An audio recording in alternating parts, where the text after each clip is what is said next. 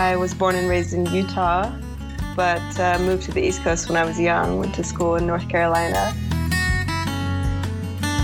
and um, I like to call myself a anti-wildlife trafficking motorcycle journalist. Um, I've been living on a motorcycle for a few years now, um, between mostly between the states and Southeast Asia, um, doing a lot of work in Laos.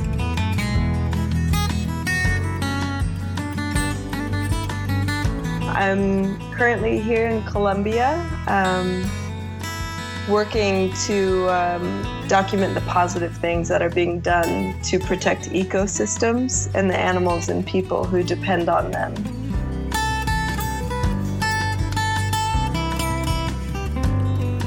Janelle Kaczmarzewski. Coming up next, I'm Jim Martin. This is Adventure Rider Radio. Stay with us, we got a good one for you.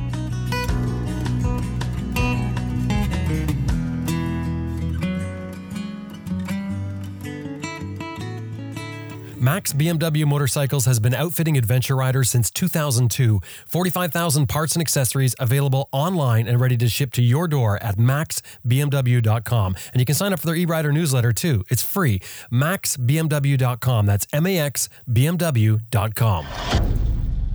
BestRest Products is home of the Cycle Pump tire inflator, tire and bead breaker, easy air tire gauge, and other adventure motorcycle gear. Whether you're on the road or off the road, you're going to want a compact and reliable tire inflation method, and the Cycle Pump runs right off your bike's electrical system. It'll inflate your flat tire in less than three minutes. It's the one we use here at Adventure Rider Radio, made in the USA, and comes with a lifetime warranty. And Motorcycle Consumer News Magazine just chose the Cycle Pump as their top pick in a compressor shakedown. Their website, www.cyclepump.com.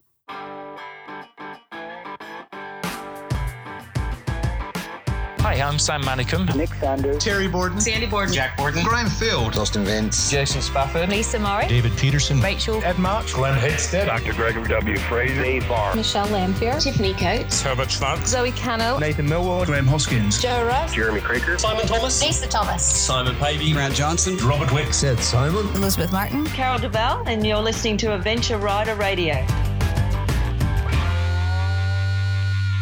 Green Chile Adventure Gear offers American made, heavy duty, innovative luggage systems for all types of motorcycles. Turn any bag into motorcycle luggage with this unique strapping system that's easy to use and switch from one bike to another. And of course, Green Chile Adventure Gear is all tested in extreme weather and terrain to withstand the abuse of adventure riding, which has gained them a top reputation for tough, reliable gear.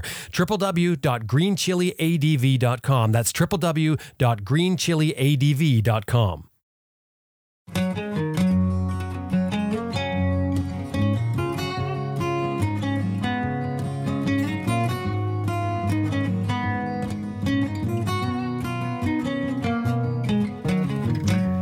Okay, well, my name's Janelle. Um, I am from the States, and um, I'm currently here in Colombia um, working to um, document the positive things that are being done to protect ecosystems and the animals and people who depend on them.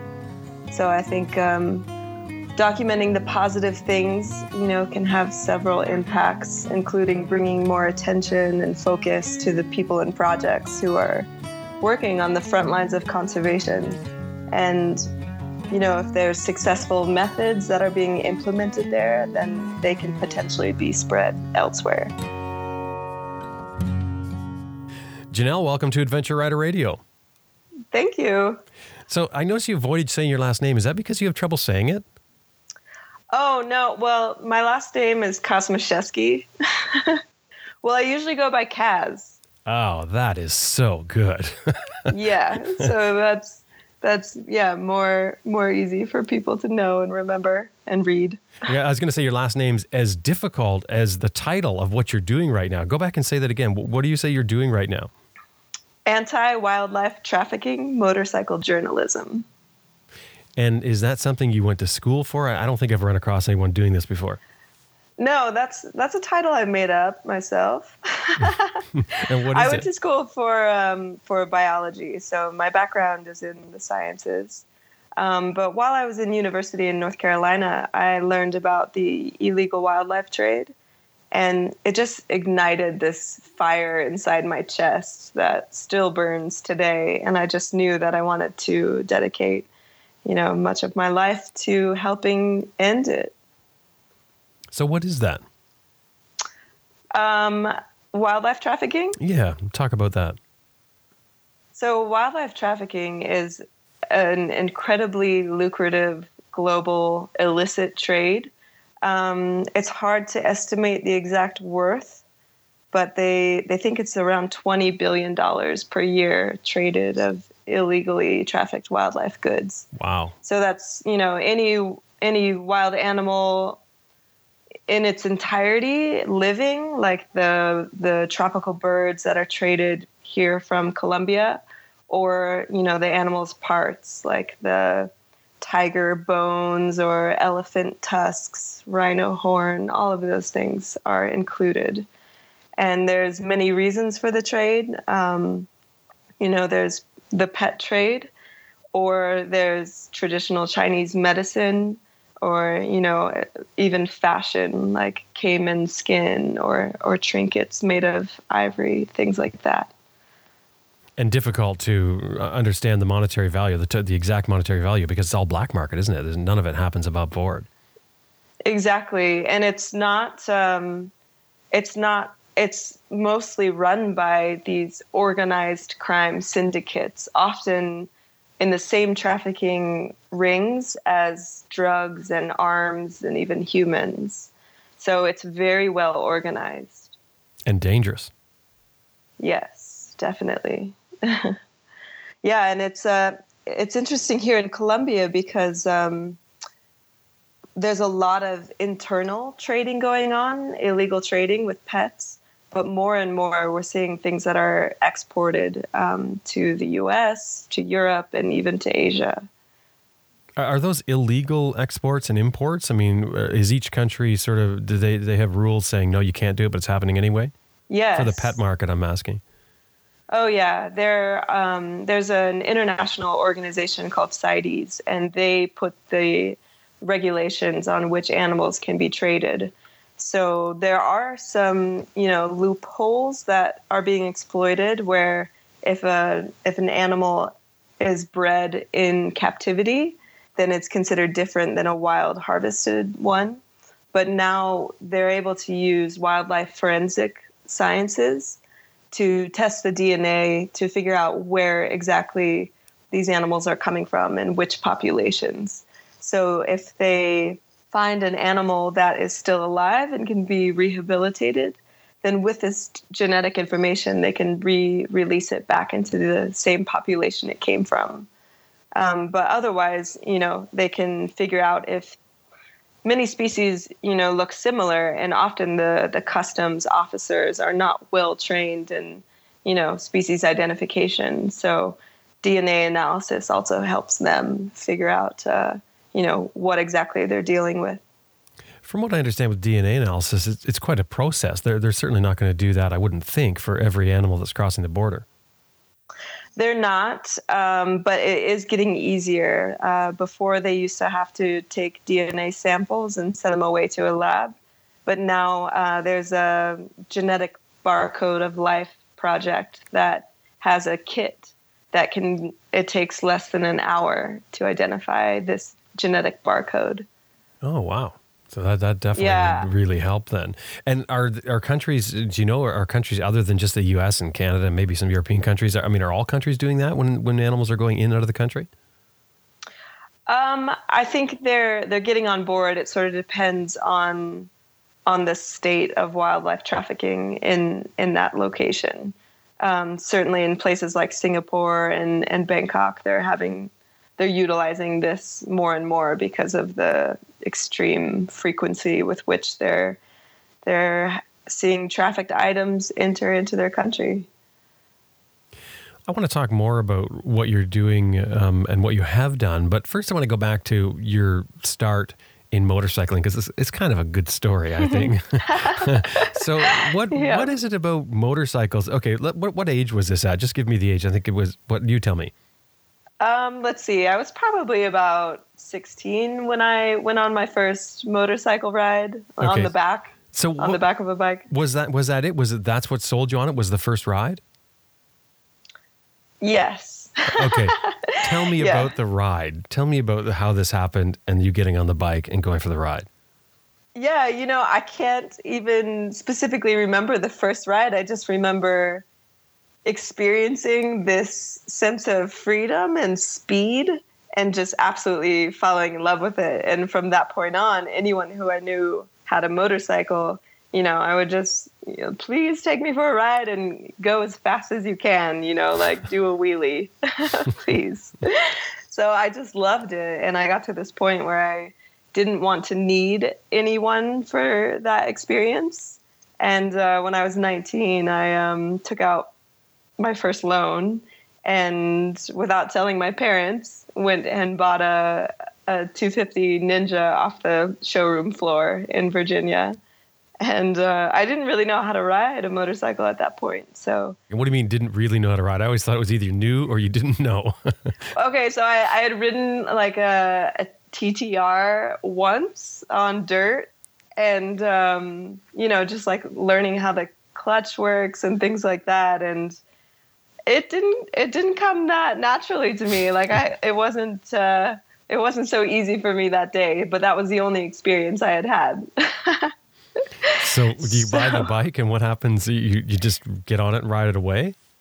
Well, yeah, they they're kind of like, oh, "Are you gonna trailer this?" And it's like, "No, I'm I'm gonna ride it." So they uh, they point me to a nearby parking lot, um, which I you know spend a few hours practicing in and uh, getting to know the bike a bit. And um, you know, I guess I get to a point where I feel confident enough to go out and you know show my friends what I just bought and I meet up with a friend who also has a bike, and we um, ride around on these country roads in Virginia. And you know, it's an amazing day. It's like the, one of the best days of my life until we get split up. And uh, he, I guess he just takes off and goes home because he lives out in the country. So I start to head back um, to where I live. And I only had my permit at that time. So I was doing two things that I shouldn't have been doing. I was riding by myself and I was riding on the highway. and and uh, as exper- inexperienced as I was, I uh, go to pass a car on the left around this, you know, curve to the right, and I sort of get off onto the the shoulder, the side of the road, and there's a bunch of gravel there, and I just have no idea what to do. And I just sort of accept that I'm going to wreck, which luckily was, uh, well, it was into the median, but it was tall grass and soft dirt. And uh, I'm probably going, I don't know, 40, 45 miles per hour. And the bike just slides on its, on it, my, the left side and slides for maybe 30 feet. And finally the shifter catches in the ground and spins the bike around and throws me off. So there's grass going every which way on my my helmet. Rips the shield off. And luckily i mean i had all good gear on and just my my jacket came up a little bit on my hip and the, some grass took the skin off but other than that i was fine um, so there was this man whose house was right on the highway and he saw the whole thing. So he came running down and his arms were covered in Harley tattoos, like ride or die, you know, and he's just like, Oh, I hate to see a rider go down, especially a girl. and I'm just like, please help me get my bike out of here before, you know, any police come. So he helps me push my bike out of there, and uh, then I have to call my dad. And you know i tell him so i just bought a motorcycle today and i just wrecked it. And he just is in disbelief for the longest time just saying like no you didn't. No you didn't. No you didn't. No you didn't repeatedly so finally he believes me and um, comes to pick me up and where the shifter had caught in the ground it broke the shifter plate um, so I, I, I wasn't able, you know, to change out of gears at all. There's no way I could have ridden it unless I was just riding it, you know, uh, in second gear or something the whole way. But uh, he had a friend who could weld aluminum, and so they welded that shifter plate. And one of the things I'm really thankful for my dad coming through for me for is uh, afterwards he had me get on the bike to see if it felt right, to see if it was repaired well for me. And I think um, if I hadn't gotten back on that day, you know, that first day, I could have been really afraid uh, of it. So I'm really thankful that he he pushed me to do that. And yeah, that was that was the beginning of it all. it's notable that your parents are not into motorcycling. So I mean, it really says something about your dad that he that he did that. His daughter goes and gets this bike without telling him, and then he encourages you to, you know, he can see you're passionate about it. Yeah, it's funny because I'm the only girl. I have three brothers, and after I bought this bike and had this experience, my dad went out and bought a Harley. So I think that kind of like gave him, you know, the excuse or the permission to finally go out and get a bike. Because I think, I guess he had been wanting to for a while, which I had no idea. So. well, you're, as, as you mentioned, you're, you're passionate about wildlife. Where does that come from? Oh, that's been with me my entire life. I mean, I've always had a really strong connection to animals, and I've always just been completely enamored by them. Um, but my mom as well, she she's a very nurturing woman, and she she loves animals as well. And I have this this crazy memory of of her that I think kind of ignited some of my love for biology and curiosity because we had this like huntress of a cat that would go out and bring home all these you know crazy animals rabbits and like the neighbors um, decorative fish out of their pond. And uh, one day it brought home this pregnant rat and my my mom she she cut open the belly of the rat and tried to resuscitate the fetal baby rats inside. And I remember watching this just being like disturbed, but also very intrigued.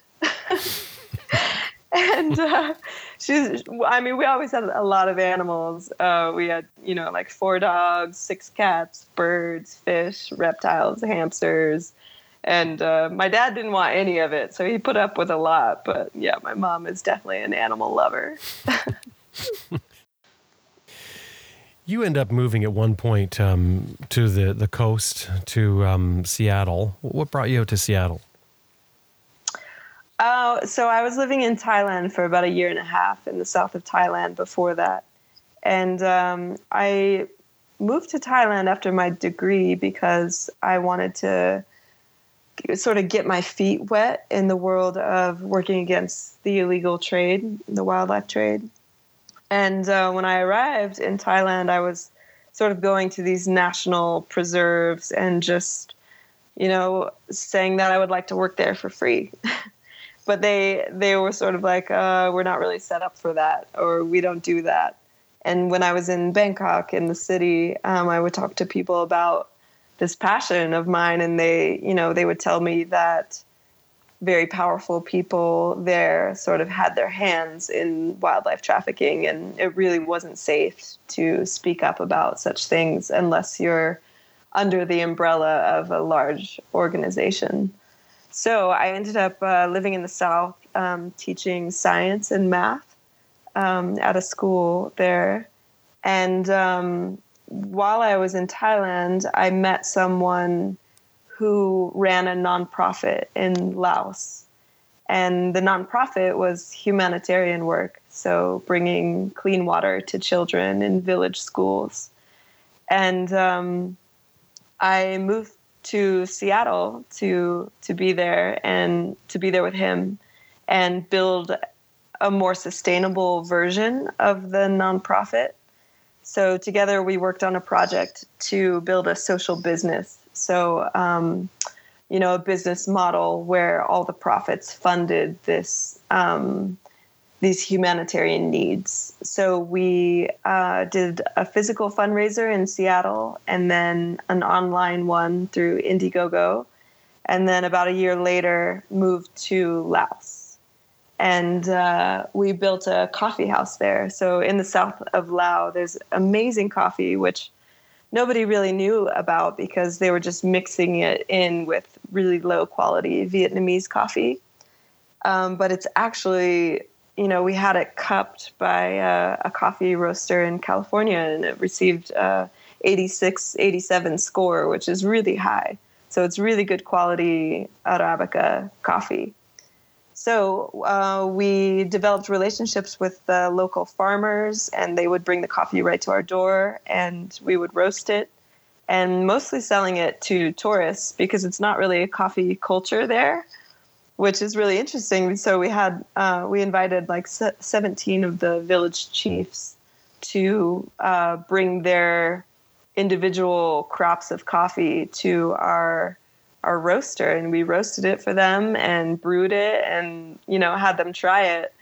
They didn't really like the taste of it. They're used to like the three in one you know the sugar cream coffee instant powder mix um, which is very sweet and not really coffee.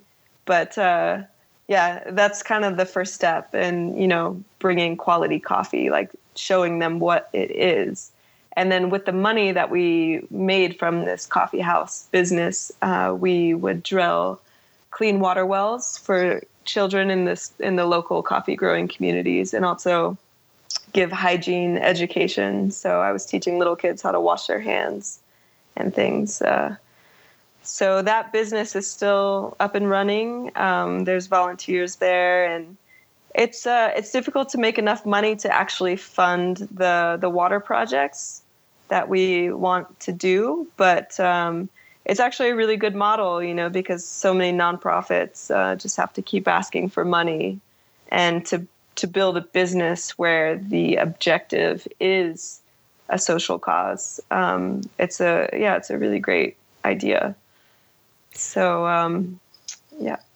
Do the farmers or did the farmers not roast their beans before? Was it always sort of sold off just as it is? Like, you know, they, they pick the beans and then they send them off, whereas you were showing them what it was like as a finished product? Um, there was one man who would roast his own coffee, but it was just in a pan over the fire, which is a lot of work. You have to stir it continuously, and it's really, really difficult to get a even roast. Um, so we uh, we actually had a handmade roaster that was made out of um, there was like a a computer fan and it was run off of rice husk which once you burn the rice husk in this coffee roaster in a low oxygen environment then you have biochar. So it was a it's like a you know a backyard roaster basically so yeah there none of the farmers were roasting their coffee and you know they didn't really know what happened to the coffee after they got rid of it so they were actually able to see the roasting process many of them for the first time We've had people talk about social businesses before on the show, one uh, fairly recently, but just for, for those who don't understand what it is, can you just tell us briefly what that is? Yeah, it's just it's just a business model where all of the profits go towards a cause. So instead of, you know, having it go into the pockets of people, it's going to solve problems, whatever they may be. So in this case, you know, many of the children in Laos, they they don't have clean water, they don't have bathrooms in their school. They I mean, I got to see firsthand that you know these children had never actually washed their hands before. Um, so to never. be able to show them that no, process, hang on. they never wash. Like you're serious about that? I mean, like with soap? No, they no, they never had. So you know, it's so funny. I would I would ask the kids like, when should you wash your hands?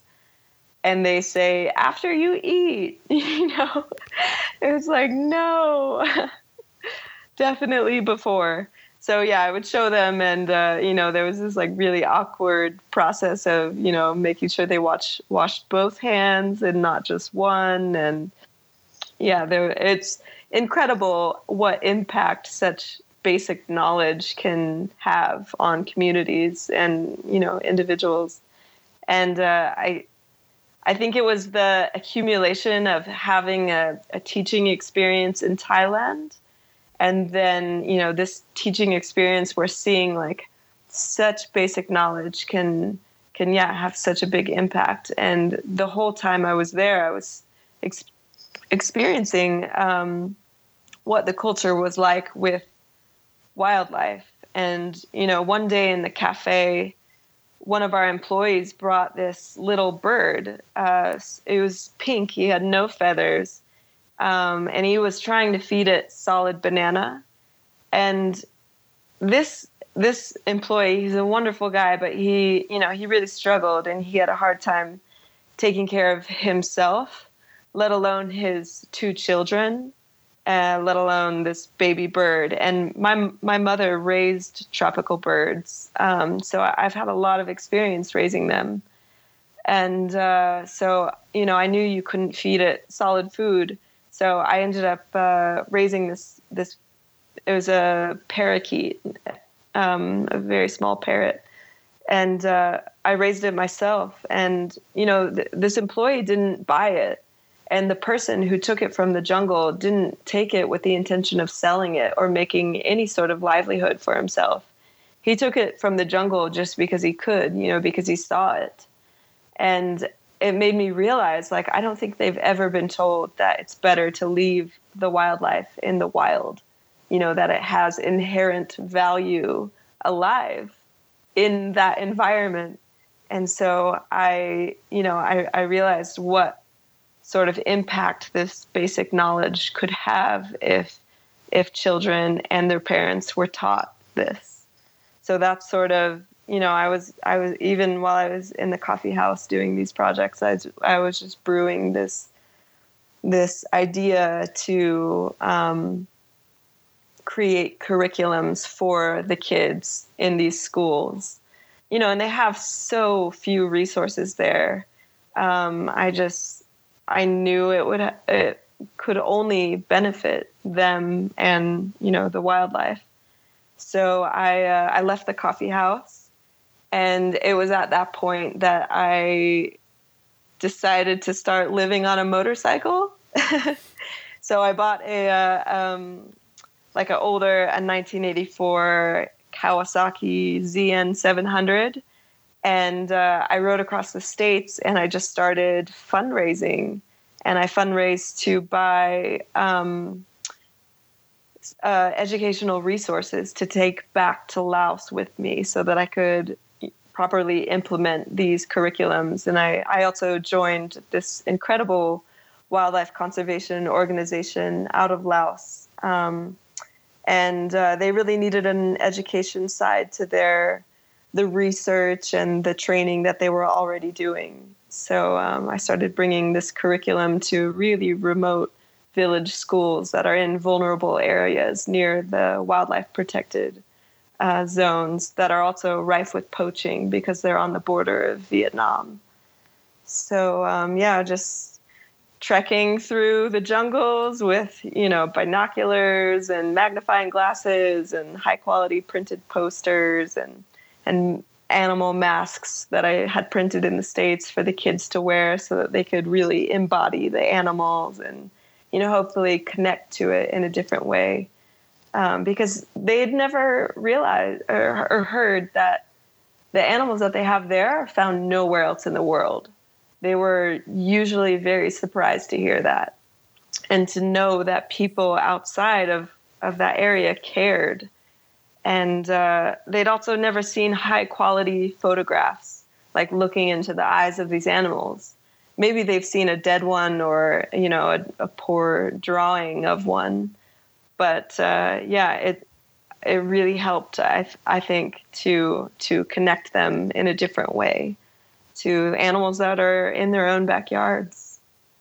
The country's struggling financially, and I think when, when it comes to that, it's very difficult to look at those sorts of things when just the day to day survival is a problem. Is that what you found? Certainly. I mean, Laos, it's one of the poorest nations. You know, it's landlocked, so there's no port. Um, and they also were very heavily bombed by the U.S. during the Vietnam War um, we dropped uh, over 270 million cluster bombs on Laos, and about a third of those didn't explode, so they're still lurking in the landscape. And with every monsoon, the bombs shift. So it's very dangerous for farmers when they're tilling their soil and also children. Uh, they have over 300 incidences per year, and about 40% of the victims are children. They see something shiny in the earth and they want to dig it up. So they have many problems. and, um, you know, the thing with, with wildlife trafficking is that a lot of people point to poverty as being the reason for, you know, them poaching the wildlife. But in reality, it's it's not that. It's the increase in affluence in China and Vietnam, where they want to afford more rare wildlife, whether it be for uh, luxury meats that they're consuming in restaurants, or you know, like in Vietnam, they're they're snorting rhino horn as a hangover cure for the next day while they're partying at night. And rhino horn is just keratin, you know, it's, it's fingernails. So there's no medicinal benefit. It's just a status symbol. Wow, that's that's really sad. I mean, so is the statistic that you just said. I think you said 270 million cluster bombs dropped. That means like, and you said yeah. a third left over. So we're talking 90 million bombs left over that did not explode originally. Yes, and uh, Laos was neutrally declared, so they were not in the war. There was a secret air base um, that the U.S. had in the north, and often they just they didn't want to land with any bombs in the planes because it would risk the base. So they would just unload them onto Laos. So uh, people lived in caves, you know, for a decade, and it's a the amount of money that we spent bombing Lao, it's it's incomparable to the amount that we have spent cleaning up these bombs. You know, and we we really need better practices to locate and clear these UXO because they say it'll take over 100 years to clear that amount of bombs at this rate. UXO is unexploded bombs? Yeah, unexploded ordnance. Right. You mentioned that yeah. you, would bought your, your 84 Kawasaki, uh, the ZN700, and you went around fundraising. What, what are you doing for money when you're doing this? Like, you're, you're basically devoting yourself to helping people. How do you get by? yeah, I, uh, I haven't uh, quite figured out the balance of um, making my life passion a sustainable endeavor for myself. So, you know, often I just I'll work in the states in the fall. Like this past fall, I was working at a vineyard, and uh, I just save up as much money as I can, and then I go and work for free.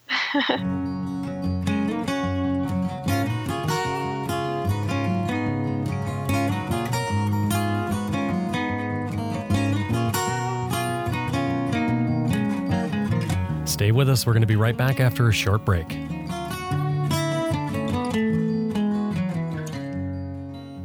Quality foot pegs begin with a quality company behind it. You're not going to get a good set of foot pegs for a small amount of money from some company that um, sort of a fly by night thing. You want to buy quality. Why? Because you stand up on them. You depend on these things.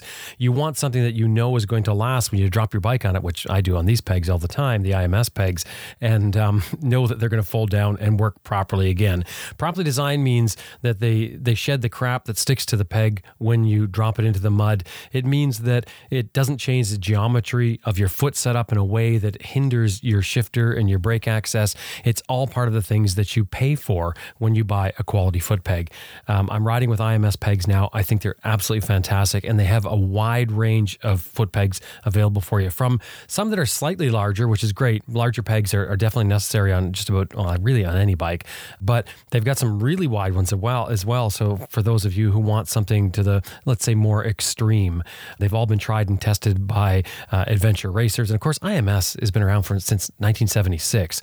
It's a company that makes race products and is well known for durability and quality. www.imsproducts.com. And, and anytime you're dealing with them, definitely drop our name. Tell them you heard them here on Adventure Rider Radio.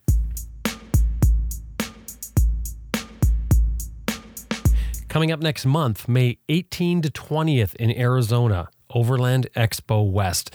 The show if you want to get out there and learn about overlanding, there's so much going on. I couldn't possibly tell you all about it. Drop by their website and have a look at what they've got. But they're expecting like 14,000 people this year. It gets bigger all the time because a lot of people are interested in this. But it's also the fact that when they put a show together, Overland Expo, I mean, it is a very thorough show. 190 classes, almost 500 sessions of uh, programming there, 170 presenters. There's a lot to do, see, and learn. They've got a motorcycle expedition skills area, all kinds of motorcycle things, including a bunch of vendors. There's a lot to see and do. It's the place that you want to go. You can camp there, drop by the website, look what they have to offer. But I'll tell you, you have to get your tickets online. Don't go to the gate and expect to get them there. It's not the way they do it. Um, they sell it online. I imagine they're getting very close to selling out because last time I looked, it was getting close as it was. www.overlandexpo.com. Get yourself your pass. Get, go for the weekend. I would definitely do the weekend and camp there. www.overlandexpo.com. And when you do it, definitely drop our name. Let them know you heard them here on Adventure Rider Radio.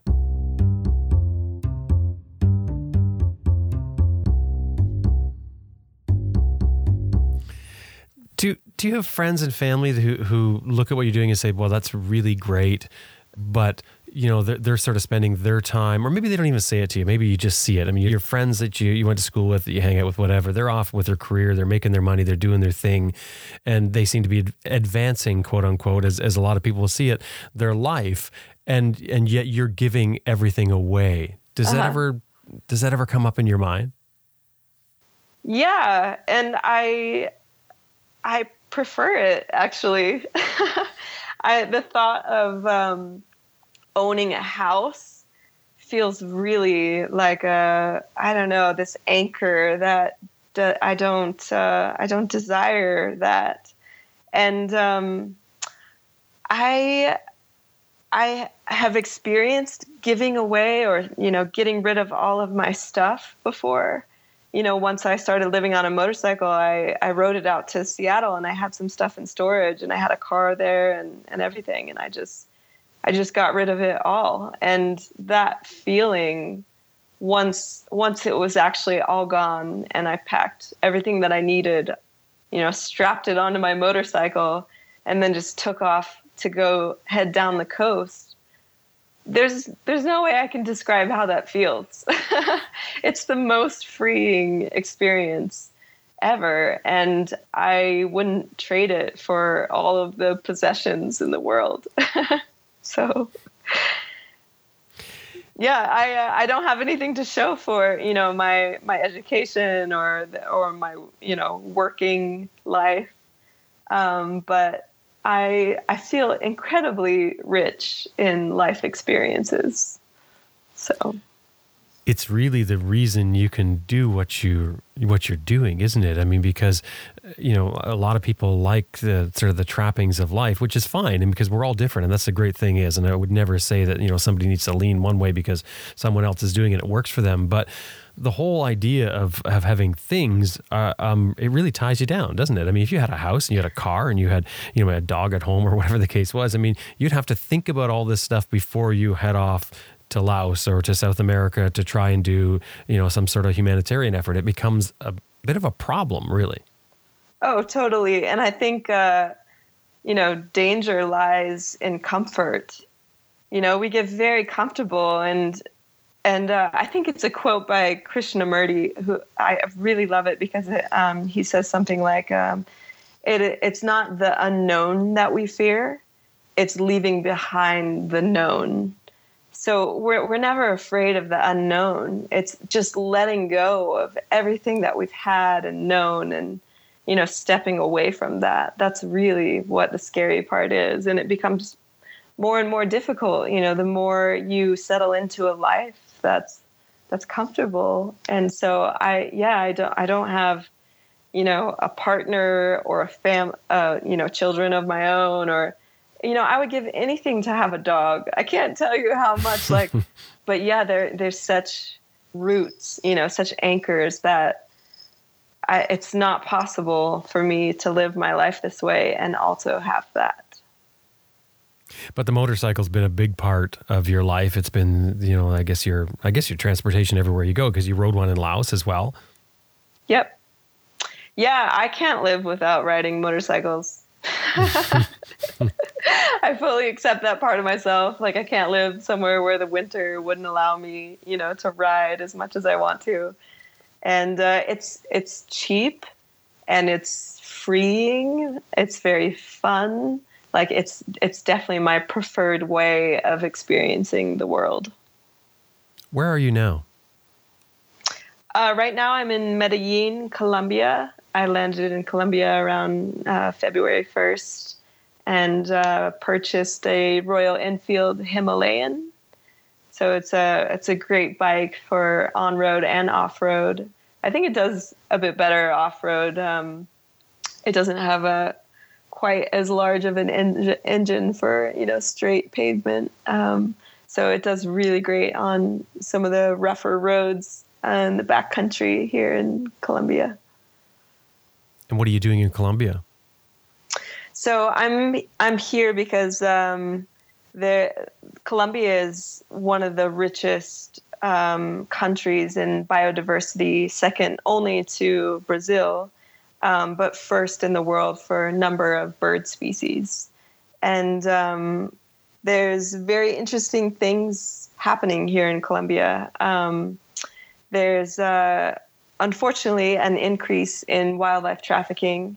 Um, more and more, they're finding, you know, jaguar teeth in China being sold for the price of cocaine, um, or you know, fish bladders coming, you know, from this area are showing up in in China, and so more and more of the the wild resources are being exported illegally, and um, I I really want to focus on the positive things. So I'm documenting uh, the positive actions being taken to protect the ecosystems here, as well as the animals and people who depend on them.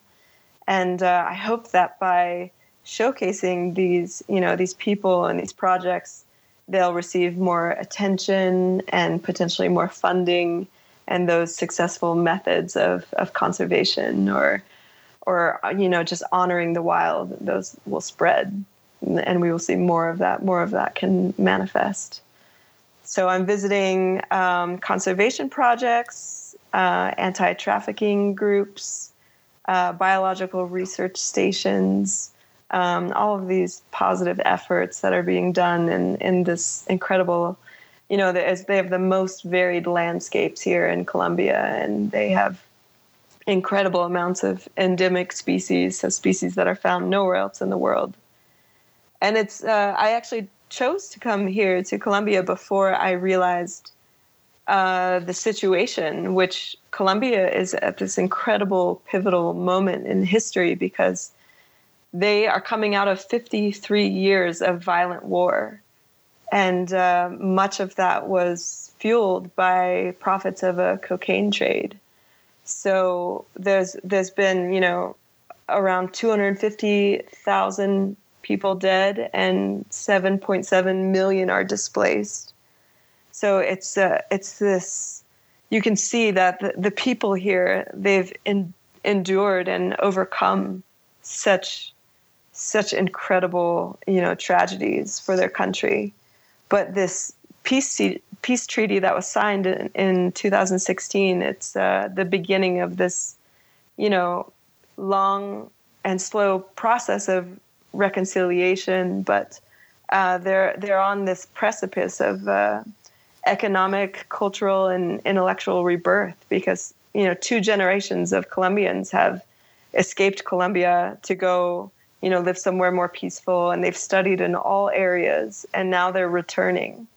And um, they're also returning to find that much of Colombia, the the wild places are, exist because the FARC, the you know the revolutionary armed forces, uh, their presence in these biologically rich tracts of land have prevented it from being developed from industrial development. So now there's this race for for scientists to rush into these areas uh, once war zones to see what riches actually exist there. And you know, there's kind of this this fork where it could go either way. The the people could harvest the timber and poach the wildlife, or they could do something sustainable. You know, they could go in the way of ecotourism and and protect this richness or or you know manage the resources in a sustainable way. So I it's I feel like once I learned all this, it's like wow, no wonder I felt called to come here for so long, and and what an incredible time um, to be here. So you've got a cultural shift. The, the the people who escaped because of the war came back educated now look at things differently. They've seen things through other eyes and and certainly have a different perspective. And then the opening of this, like you said, preserved area, excuse me, just um, accidentally preserved. That's a pretty incredible transition. Yeah. So you're planning to stay there for a while? Yeah, it really is incredible. Um, I I am. I plan to stay uh, around six months. Um, I'm also trying to. I, I love to write, and a lot of writing that I've done has been for you know magazines just for free because I love to and I want to share you know these stories. So I'm I'm attempting to try to start writing for some income, and that would ena- enable me to stay for as long as I'd like to, and you know maybe even longer. So we'll see. the motorcycles, your transportation, it's it's what you use to get around. Do you also make time to go off and explore? I mean, is that part of what you're doing, or are you just totally focused on on the task at hand? Yeah, I'm pretty focused on the task at, at hand. Um, there are some areas where, you know, they're only accessible by boat or by plane, and uh, I I would love to go into these areas, but I don't quite know how it would fit into my objectives.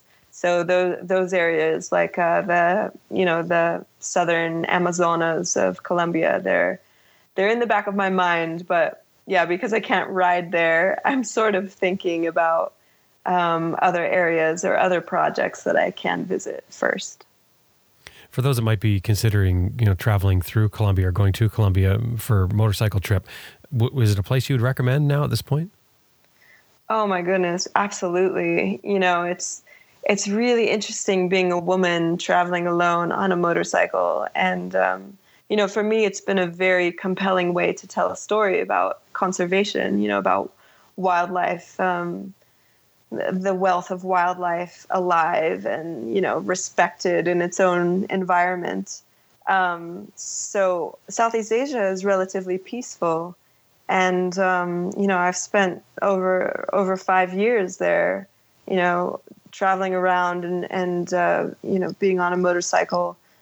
Um, so I, yeah, I I felt afraid when I was when I was coming here, and as well as when I finally you know got my bike and packed it up and was ready to hit the road because though though there's the peace treaty has been signed it is it is going to be a slow process towards peace. So there are still areas that are controlled by armed forces, and um, people say that you know you just can't go there. That those those areas are basically off limits, and so you know you have to be in contact with local knowledge to know where those places are um, but I have to say, so far, I've only experienced incredible landscape and very kind people.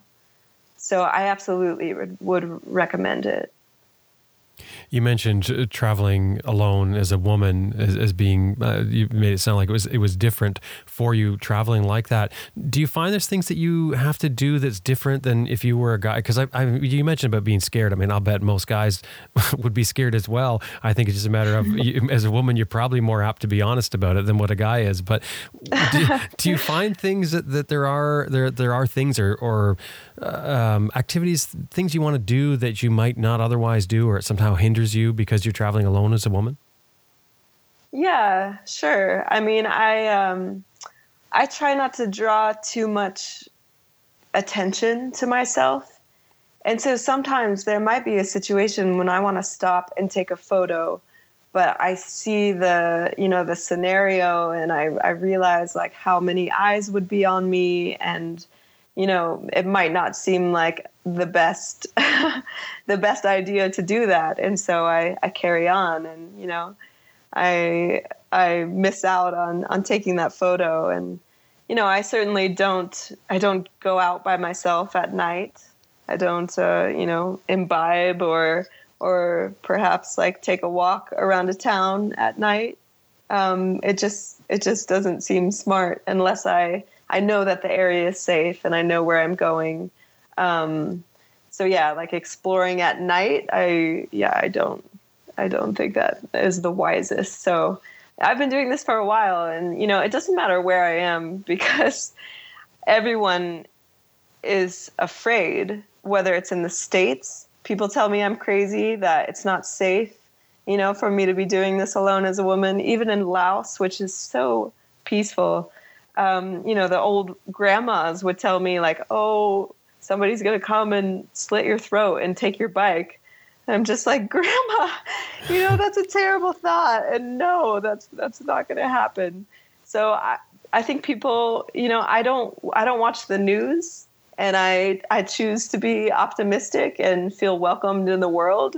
And so I don't entertain thoughts that um, don't don't allow me to exist that way. But I do. I am smart. You know, I, I do uh, keep myself as safe as possible and uh, try to be prepared for scenarios, you know, as best I can. And and you just don't put yourself in those situations like you said when taking the photograph i mean in all likelihood you could stop and take that photograph and it would have been fine but you don't take the chance. In other words you're not putting yourself in those positions where you might you know run into a problem. Exactly. Yeah i have to assess the risk you know and and make uh make decisions accordingly so i yeah i have to do that all the time so, if you could give some tips here for women that want to travel on their own, what would you have for them?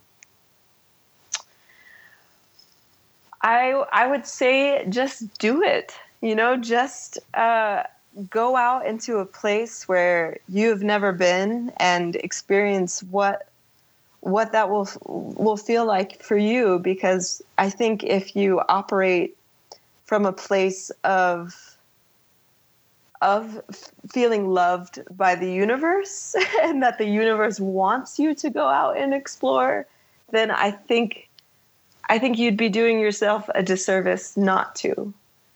Um, and there, you know, there's no time like the present. You know, the, there's no need to wait for for something else to happen in the future to to take the opportunity. I think um, you should you should just try it. You should do it. what about dealing with people? Do you do you find that you know if you run into a situation or you have to negotiate something, a problem or whatever, do you find that you have to sort of uh, change your personality or deal with things in a different way than what you would, you know, if you were back home? Um, no, no, not really. I mean, I think, I think I operate the same no matter where I am. If I'm if I'm alone, you know and i think that's one of the beauties of being on your own is that you're not able to lean on your traveling partner you know if you need help or assistance you need to seek that out in the local community and i've had the best experiences that there's no way that i could have planned because you know i i looked outside of myself for guidance or for assistance. And um, yeah i i i believe that people are good. And um, i i think you know compassion is my greatest defense.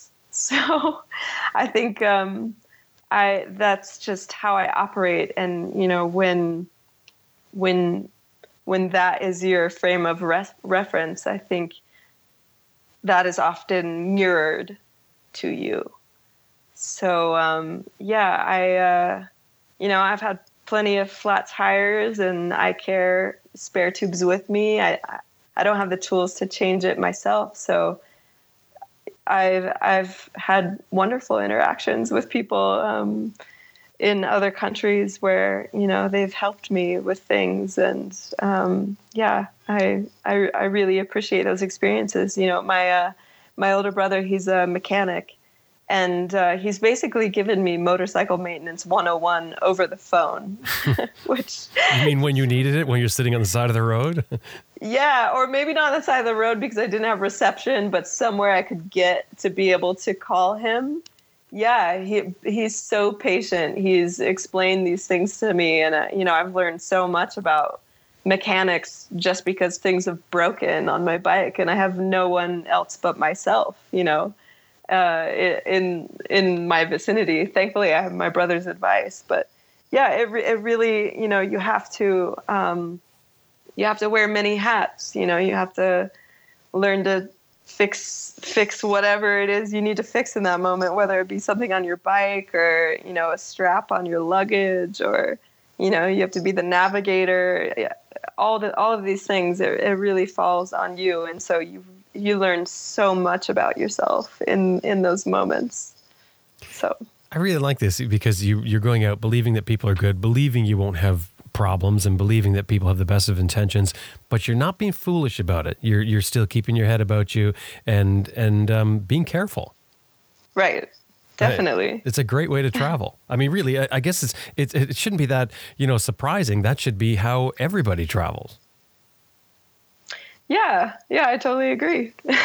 what about a backup plan? Do you, do you have anything sort of in your back pocket so that if anything everything goes wrong? I mean, some people talk about you know they they've got the money for the flight home, etc. Do you do that sort of thing when you go travel somewhere? You have that backup plan that if I mean, especially doing what you're doing because you're dealing if you're dealing with with uh, animal trafficking, like you mentioned before, that there's some powerful forces there, corrupt uh, organizations involved with it. Do you have that plan? Do you have that backup thing where you say if, if everything goes wrong, this is what I do? Um, no, that's a no. I, I, I can actually. tell. you know the hesitation to just set it all. so I, I have people who love me, you know, and uh, I know that I can call them if if times get really tough. And I I also know people, you know, like who who operate in the world of anti wildlife trafficking and who have people placed around the world. So they they tell me like call me if if anything happens mm. like just call me like I know people on the ground and you know we'll figure it out. So if if stuff really goes wrong, you know, I I have faith that it'll all work out. Well, that's probably probably a lot better than the thousand dollars to cover your flight home because nothing's better than having family and friends uh, to to help you out if something goes wrong. Absolutely, you know I travel alone and I do, uh, you know I'm I'm doing all this solo, but I really I don't feel alone. I feel very supported. So. Janelle, before we finish up here, I just want to ask you: Is there anything that you want to sort of put out there, or that the the general public can do to help with what you're you're trying to achieve? Yeah, you know, a lot of people ask me about, um, you know, volunteering, especially abroad. You know, they feel like they need to go far away from from their home or from their daily life to to really make a difference. And I think the most important thing is to be kind where you are to be compassionate with yourself and with others and to just be more kind because we like like we were talking before you know there's so much that science can't explain including dark matter and dark energy which make up most of the universe.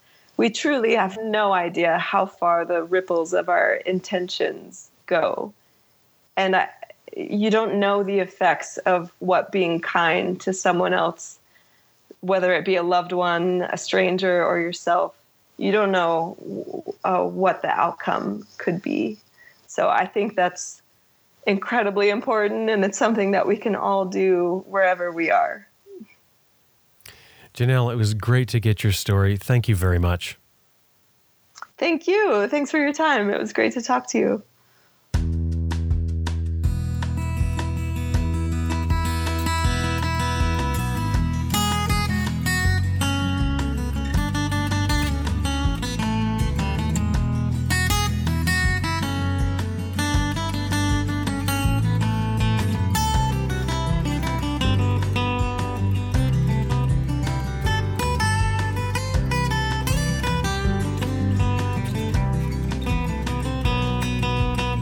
Incredible. So many different ways to live your life, so many different options out there.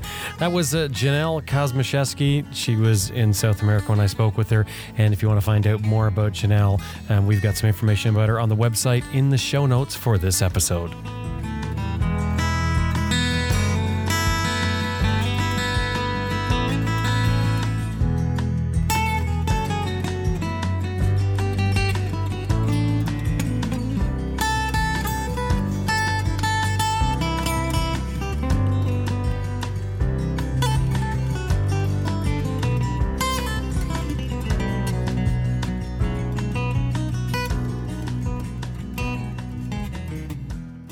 I just want to remind you that this episode was made possible for you today in part by Max BMW Motorcycles at www.maxbmw.com, BestRest Products at www.cyclepump.com, Green Chile Adventure Gear at www.greenchileadv.com, and Moto Breeze Chain Oilers, www.motobreeze.com.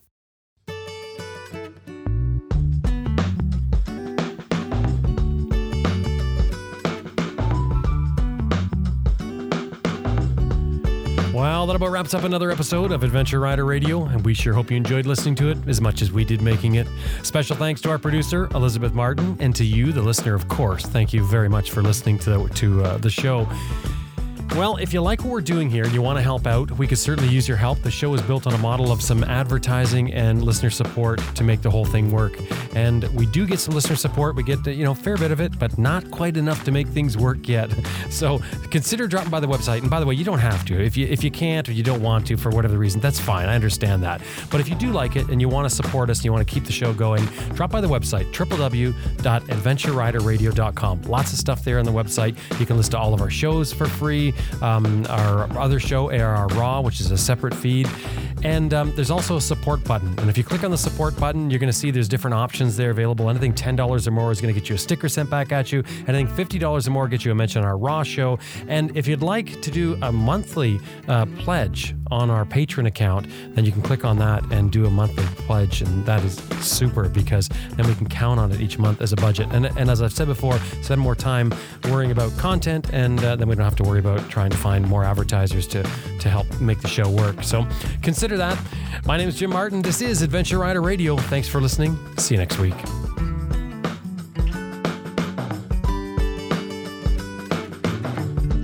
Hi, this is Mary McGee, and you are listening to Adventure Rider Radio.